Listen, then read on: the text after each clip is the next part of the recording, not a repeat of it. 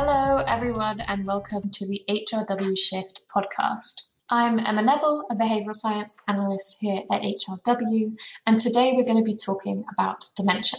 Specifically, we're going to be talking to an expert on the topic, Alison Killen, before examining the existential question of whether we would want to know whether we were going to get dementia if that information were available to us. So, thank you all for tuning in, and we hope you enjoy.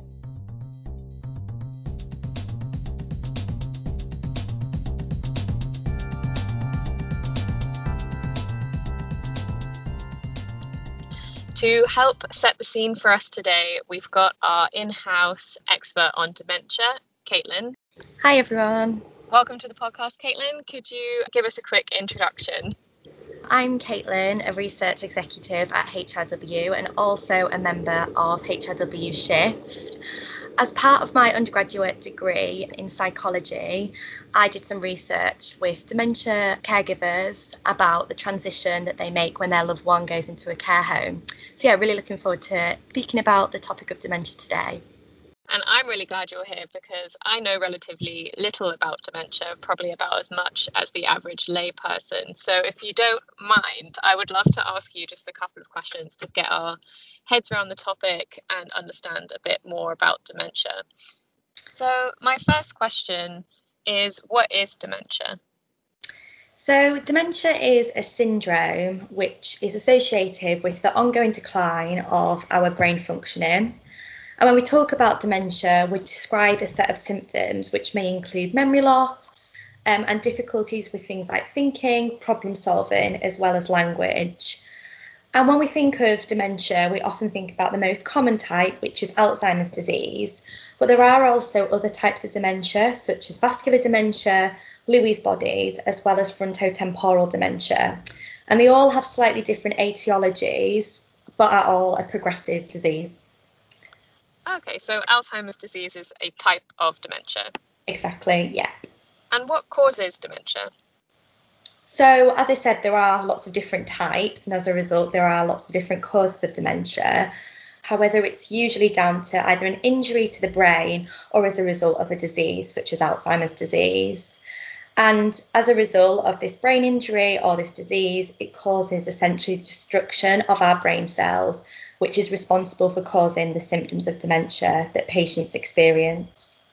That clarifies things. And are all types of dementia progressive? Unfortunately, yes. All types of dementia are progressive and symptoms will sadly get worse over time.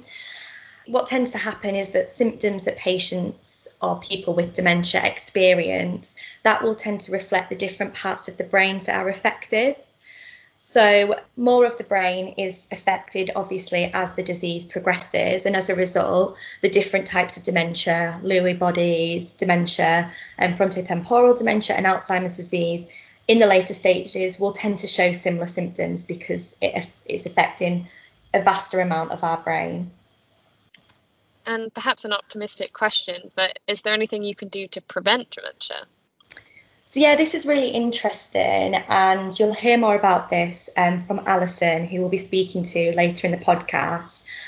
But some research that was conducted actually estimated that about one third of cases of dementia could be reduced by reducing the risks of modifiable risk factors, so things like simply having a good night's sleep, exercising, and having a healthy diet.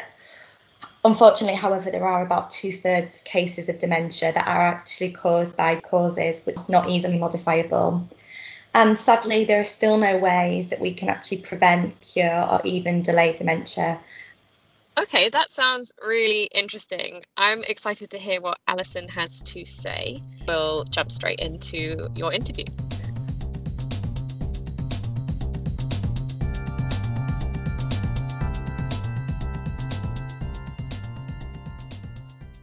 So thank you very much for joining me today, Alison. It would be great if we could just start off by you introducing yourself and telling me a little bit more about your roles and responsibilities as a health psychologist working in the area of dementia. Right, lovely. Well, thank you for asking me to be part of this, Caitlin. So, um, as a health psychologist, what I do at the moment is I work um, for a university research department, um, really looking at neurodegenerative research um, and predominantly dementia, but also maybe Parkinson's and things like that.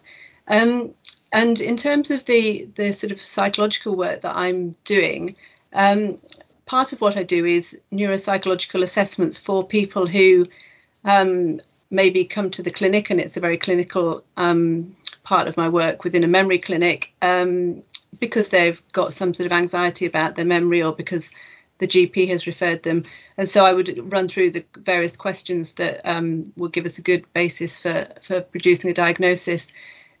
But obviously, there's a lot more to giving someone a diagnosis of dementia than just a test score. So I do a lot of support, pre diagnostic support with patients and also with family members because you can imagine there's an awful lot to take on board. And um, you know, some people are, are not sure whether they want to want want to have a diagnosis or not. So we discuss that and work through that.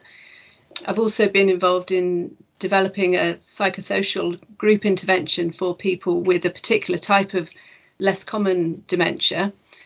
So that's just been underway. And uh, the other thing I do is I'm part of some research studies, scan studies, and diagnostic studies, and things where we have research participants who volunteer to come and have scans or bloods or tests mm-hmm. and things you know just to just to ha- try and move the science forward and discover more about what's going on really mm-hmm. so it's mm-hmm. quite varied yeah it sounds very varied and really interesting so from your first hand experience meeting people with dementia mm-hmm. what can you tell me about what it's like to first receive a diagnosis of dementia well, I think the first thing to say is it's a very individual thing. Um, like in any health condition, um, it's not just a matter of telling someone, it's a matter of what's going on in their life already, what's built up to it, who else they've got in their life, you know, to help support them or to or to, or to make more demands on them in some ways.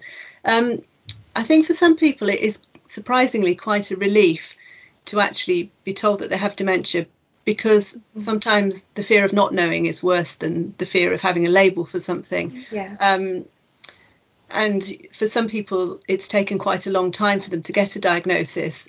And I think that's particularly um, people who've got maybe an early onset dementia, so they're, mm-hmm. they're younger, they're under 65, or if they've got a dementia like maybe frontotemporal dementia, which people get sort of behavioural problems, and sometimes mm-hmm. they're admitted for psychiatric treatment and things.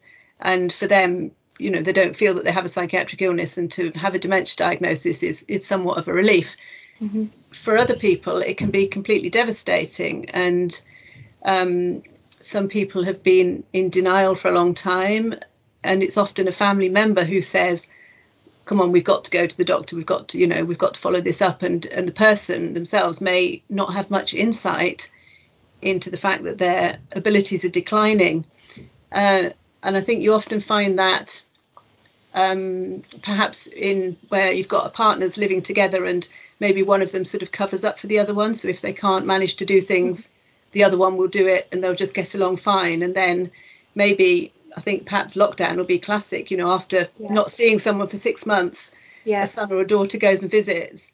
You know, and and they think, my goodness, there's been a huge deterioration. You know, uh-huh. we need to go and get seen. And at that point, I think it's really quite devastating for the person to receive a, a um, diagnosis, and that's why it's important that it's managed carefully and that you give people, you know, hope and information alongside a diagnosis.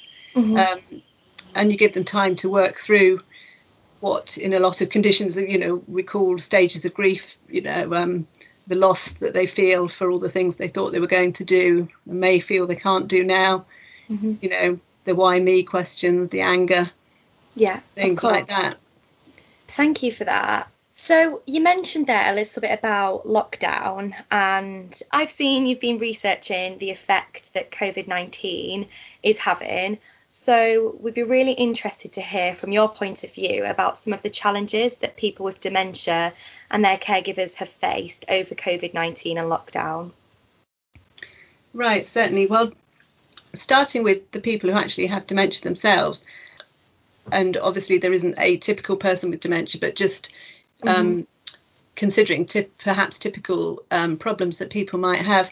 one of the biggest ones, I think, is is um, the isolation, and a lot of people are very used to going out to day centres or to um, organisations for people with dementia. So there's things like singing for the brain and games for the brain and um, various interventions, you know, gardening and all those sort of things, which really improve people's well-being and and are hugely important to to both them and to their caregivers, just to get out of the house, to see other people, and of course that stopped. That stopped overnight, and mm-hmm. I think that was a huge shock for people.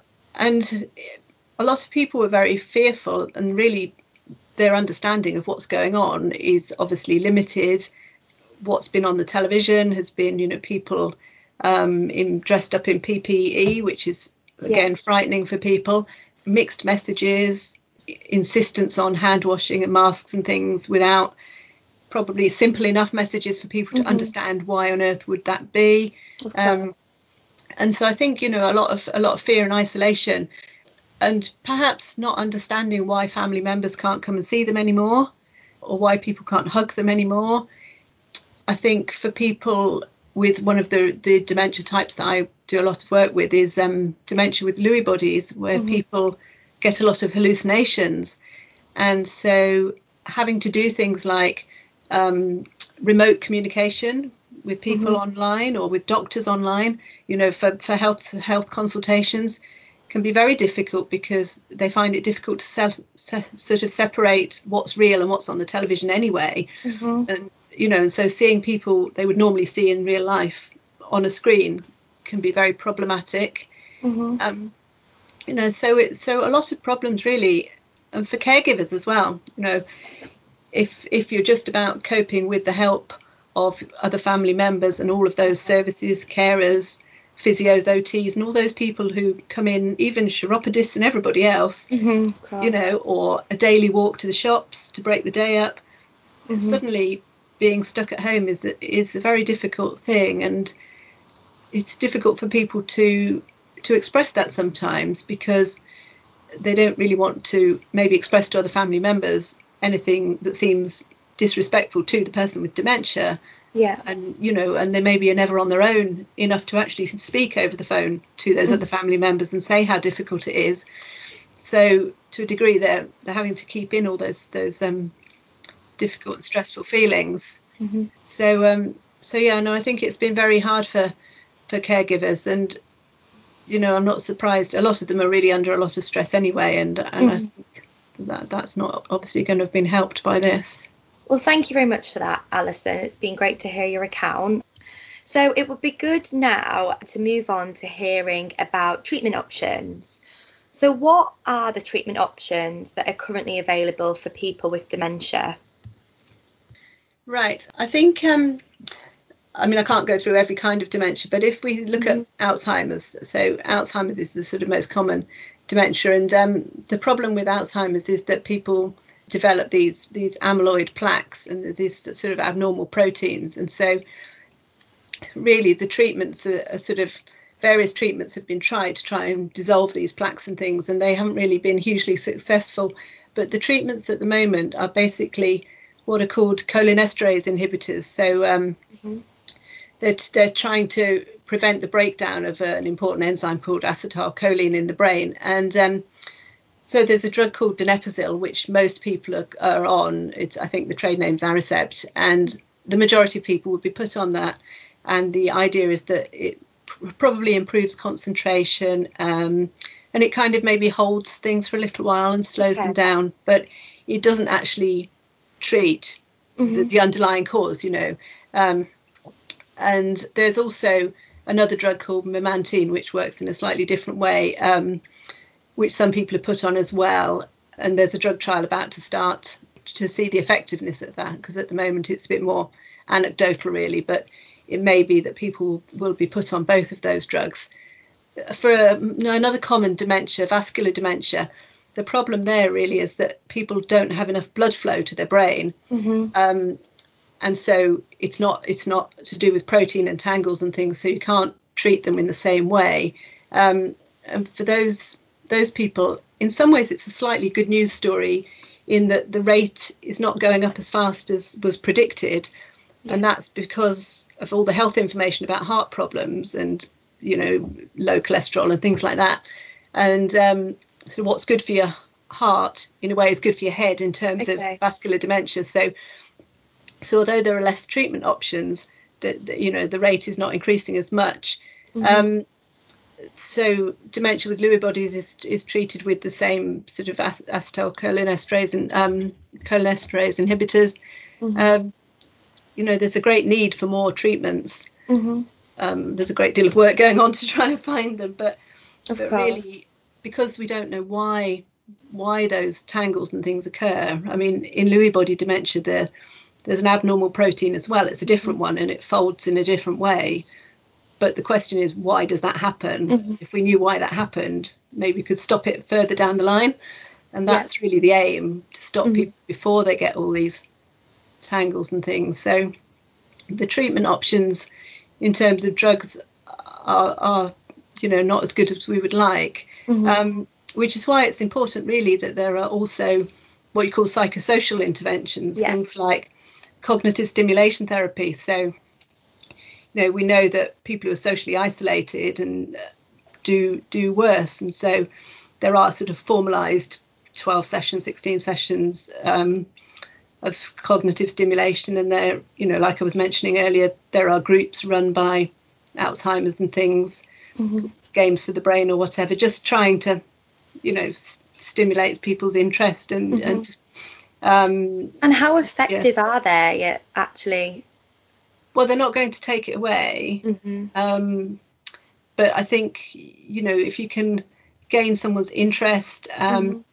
even for a short period of the day. I mean, some of the difficulties, particularly with Lewy body dementia, is that people become very apathetic. They they sleep a lot in the day, you know, and it's that's no life for them. It's no life for their carers either, you know. So so I think if you can keep people motivated to a degree, you know, whether that's doing things in the house, you know, puzzles or crosswords or game board games or, you know, taking an interest in the garden or cooking or you know any of those things that you you can do and it's not got to be very formalized um, the results in terms of cognitive scores do tend to improve for a while but Yeah. in the background you've still got these these problems going on you know the build-ups of um, you know the pathology whether it's alzheimer's or whatever it is in your brain. And so it's a kind of you it's a two-way thing isn't it? You're trying to improve them but in the background you're being knocked by all the build-up of all these abnormal proteins. So that that's the tension that can't go on forever. Um, you know so you kind of perhaps prolong things but you, it, we don't have a cure no hmm Okay. Um, um, how about from the perspective of a carer of dementia? What would you say the greatest challenges and unmet needs they face when supporting a loved one that's experiencing the symptoms of dementia? I think often people feel very lonely with when their partner's got a diagnosis of dementia, particularly as it progresses, because they kind of lose that companionship and conversation, which um, you know a lot of relationships rely on, and and I think that's very difficult for people. Um, so I think one unmet need is just you know not feeling so alone, so having a, a, a good social network of people with dementia or whose family members have dementia, and also of just normal family relationships, you know, so that everybody doesn't take a step backwards and go, okay, you're the carer, but that there's a kind of community network, whether that's friends, family, neighbours, mm-hmm. or whatever. And I think that would be make carers' lives a lot easier. I think also, particularly for people who's who are caring for somebody with an early onset dementia, often those people are in their 50s maybe or early 60s they might still be at work they might have children going to university mm. you know so so there's there's no one typical carer and for carers in that age demographic you know they might be juggling elderly parents themselves careers you know i think perhaps a lot more support for them as a as a sort of an additional demographic of how do those people cope as carers. So within the workplace, we have a lot of um, support for working mothers or working parents and paternity leave and all these kind of things. But I think maybe carer support needs to be a bit mm-hmm. better flagged up within working environments. I think that would be would be helpful for those carers. Yeah, definitely. Um, just from my own family's experience, I would definitely say that is the case. You know, it is an incredibly tricky task having to mm-hmm. care, mm. particularly for a loved one that is going mm. through this, someone that you care about, and seeing them sort of lose their identity in a way. Yeah. So, thinking and looking to the future now, what are your hopes for the future for people living with dementia and also their caregivers? Well, I mean, obviously, it would be lovely to have a magic pill, wouldn't it? And to think that, you know, you could get a diagnosis and it would go away. But I think I would like uh, there to be a sort of situation where maybe there would be a combination of treatments, even if there wasn't just one pill. I don't think that's mm-hmm. going to happen. I think it's too complex. But so that people could say live well with dementia. So if you think back to something like HIV in the 80s, it was a death sentence and nobody even wanted to talk to people with, you know, whereas now there's a lot of realization that with a, a collection of tablets, you know, it's not, yeah. you know, people can live well with HIV for a, for a lot of years, you know, almost, or perhaps a, a full lifespan, mm. and they just have to, you know, be careful and, and to take those tablets. But, you know, you can live well with it. And I think we could get to that point with dementia, you know, whereas people could understand the modifiable risks and they could do what they could. Society could be supportive in the ways I've mentioned, and perhaps the drug treatment and also the psychosocial support could be there, mm-hmm. so that it was a chronic condition, perhaps, and that you know you you you lived with it, but your life was not dreadful. Defined. Your family's life wasn't dreadful. Um, the stigma wasn't wasn't there, and um, it becoming a chronic condition is is feasible. When you think of the lifespan, you know, somebody could get a bit of mild cognitive impairment at 60, but they could live well and deteriorate very gradually, or hold be in a holding pattern for some years after that, and perhaps still live with it for a, for a lot of years, and still be able to realise some of the goals of the things they wanted to do, just with a bit of extra support. You know, they could still play golf, they might only manage nine holes, or they might need somebody with them to mark the scorecard. You know, they could still do baking. They just might yeah. need someone to help turn the oven on or set the clock. Still letting people achieve their goals, just with a bit of modification, I think.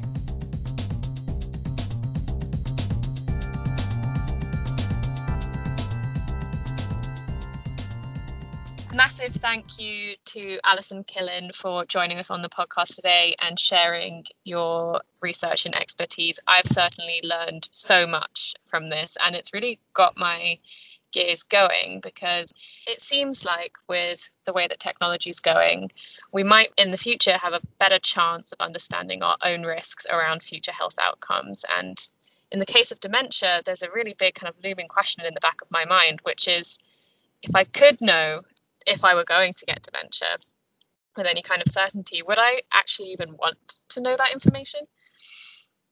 So, we're going to take a bit of an existential turn in the final part of this podcast and examine the question of whether um, we would want to know if we were going to get dementia. Mm-hmm.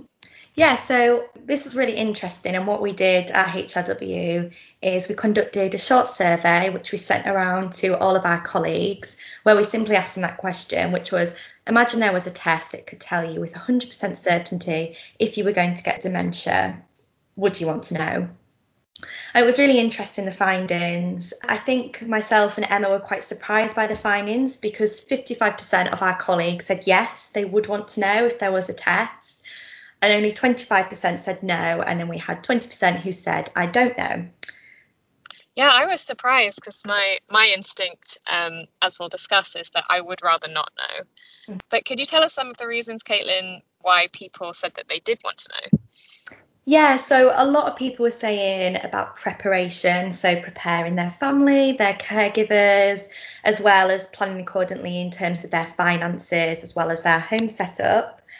And we also had um, some other of our colleagues also suggesting that they would want to know so that they could just make lots of memories and spend time with people making their legacy essentially um, before they started to experience the symptoms of dementia. I love the response that I need time to build my legacy. that makes me laugh. And for those of us that were less inclined to want to know this information. What kind of reasoning were people giving? Yeah, this is what I would have pressed. No, just from the point of view of, you know, having people in my family that have had dementia and sort of seeing how they've progressed over years of sort of losing, you know, their identity really sadly. Mm. So in terms of what our colleagues suggested as the main reasons was that they said there was no point knowing unless there was actually something out there to prevent or slow it, that actually it would just cause simply mm. too much distress and worry and that they would unfortunately just be counting down the days until they started to experience those symptoms. Um, yeah, I think those are some really interesting reasons. And it resonates with me because it relates to a cognitive bias which we see quite a lot in healthcare market research, which is called information bias. Mm-hmm. And mm-hmm. information bias is our tendency to seek out more information, even when it does not necessarily affect our actions. So, decision making experiments, kind of since the 90s, have found that there's a point after which new information doesn't actually have any consequences for the ultimate behaviors that we perform, but we still feel this desire and think that more information will help us make better choices. And that does seem logical and, mm. and intuitive to think more information is always a good thing, because surely we would always want to be more yeah. informed. But I find the information bias um, is a very useful finding of behavioral science research because it reminds me about our tendency to fail to consider whether that new information that we're seeking will actually lead to different actions. And I think some of our colleagues have picked up on this on this question because the distinction matters particularly in the case of learning about your risk for dementia because the cost of that information as our colleagues are pointing out, is not negligible. And actually, I think we ought to be wary of underestimating the impact of knowing such existential information and what that can do for our psyche. So, for me, the question behind the question is whether learning about dementia risk will actually lead to any changes in our behavior and lead us to, to engage in more preventative mm-hmm. behaviors. And whether that is you know worth worth the potential risk of upsetting our kind of fragile balance um, of our existential ease. Mm-hmm. No, that's yeah, really interesting. Just from your background as a behavioural scientist, how optimistic are you that people, knowing that potentially they would develop dementia in later life, that they would actually engage in sort of healthier lifestyle changes? I don't mean to be too cynical, um, but just looking at the evidence of um, human behavior change, the prospects are quite bleak. So if we think about any other health related behavior, take smoking, let's say, as a case study, we know very well that smoking is a risky behavior. And yet, every cigarette that is sold is testament to the fact that just knowing about risks is not usually enough to mm-hmm. mobilize us and inspire us to change our behaviors. There's a lot more at play and there's a lot more at stake. Um, so yeah, usually information is is not enough. Mm-hmm. So Caitlin, you mentioned a little bit earlier that your first instinct was that you wouldn't want to know. But having spoken to Alison, has anything changed your mind, or have, have your thoughts developed any more on on this mm-hmm. question? Yeah, so instinctively I did say no, and I think it is just because of the reasons of the actual distress and worry that I expect that it would cause me. I know in myself as a person, I know that it mm-hmm. would cause great worry. But I also do understand, and I think from speaking to Alison, as well as the research that I did at university, I can understand the justification for wanting to know. And I think the main point that I would make is actually the impact of dementia is not just on the person that has that diagnosis, actually, it's often the impact that it has on the caregiver. From knowing my gran who had dementia for many years, Alzheimer's disease, and actually the toll that it took on my granddad having to care for her, it was enormous. And actually, mm. not only was his retirement, um, her retirement affected by this diagnosis, but his was, and you know, his elderly life um, so I can understand people's justification in terms of wanting to plan accordingly to ensure that you know this massive burden in a way doesn't just rely on their spouse or their their children. Yeah, I I think that makes a lot of sense, and I'm sure many listeners in the audience can can relate to that. And um, know many people who've been affected in this wider way um, mm-hmm. by dementia. So, on that note, um, if you're listening, do please leave us a comment and continue the discussion. We'd love to hear your point of view. My last thought on this question is a bit more of a wider concern in society about individualizing risk. So, uh, we've kind of fallen into the trap by asking ourselves this question of what would we do um, if we were going to get dementia and would it actually lead us to engage in any preventative behaviors. But there is a larger concern about putting the focus of risk management at the individual level and the worry that this minimizes the influence of important environmental factors on risk. So, social influences and policies that might impact behavior or outcomes so, for instance, what are the relationships between poverty and stress and what this means for avoiding our chances of dementia, or equally, how unequal access to healthcare can mitigate risks for some and not others? Um, so, I just wanted to put that note here just before we close. Mm-hmm. So, as well as our opinion and our colleagues' opinion, we also asked Alison this, and this is what she said.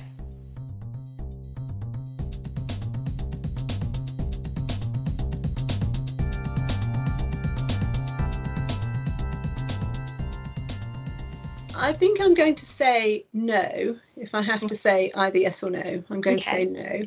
And I'm going to say no because I think there are so many other things that can come along in your life yeah. between now and the time at which you might get dementia that to live your whole life worrying that at the age of 75 you're you may you know you may struggle probably isn't very good for your mental mm. health uh, across the lifespan so for that point of view, I would say no.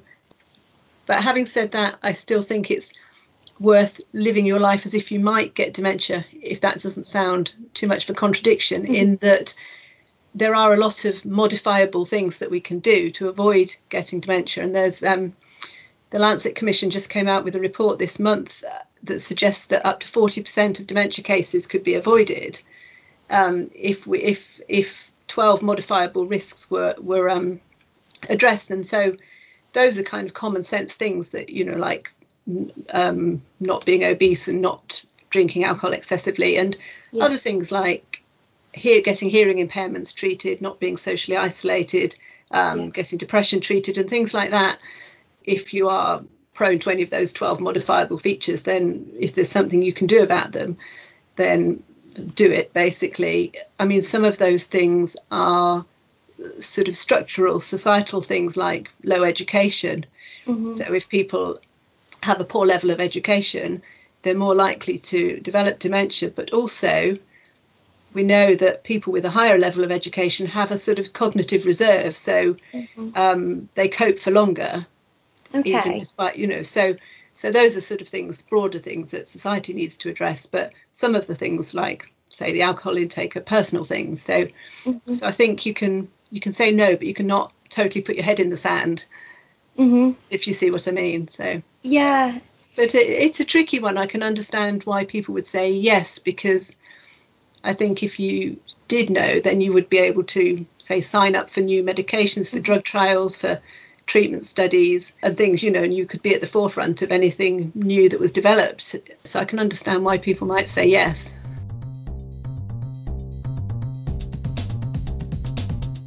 Thank you everyone for joining us on this podcast. Thank you so much to Alison Killen. And finally, thank you, Caitlin. See you in the comments. Take care.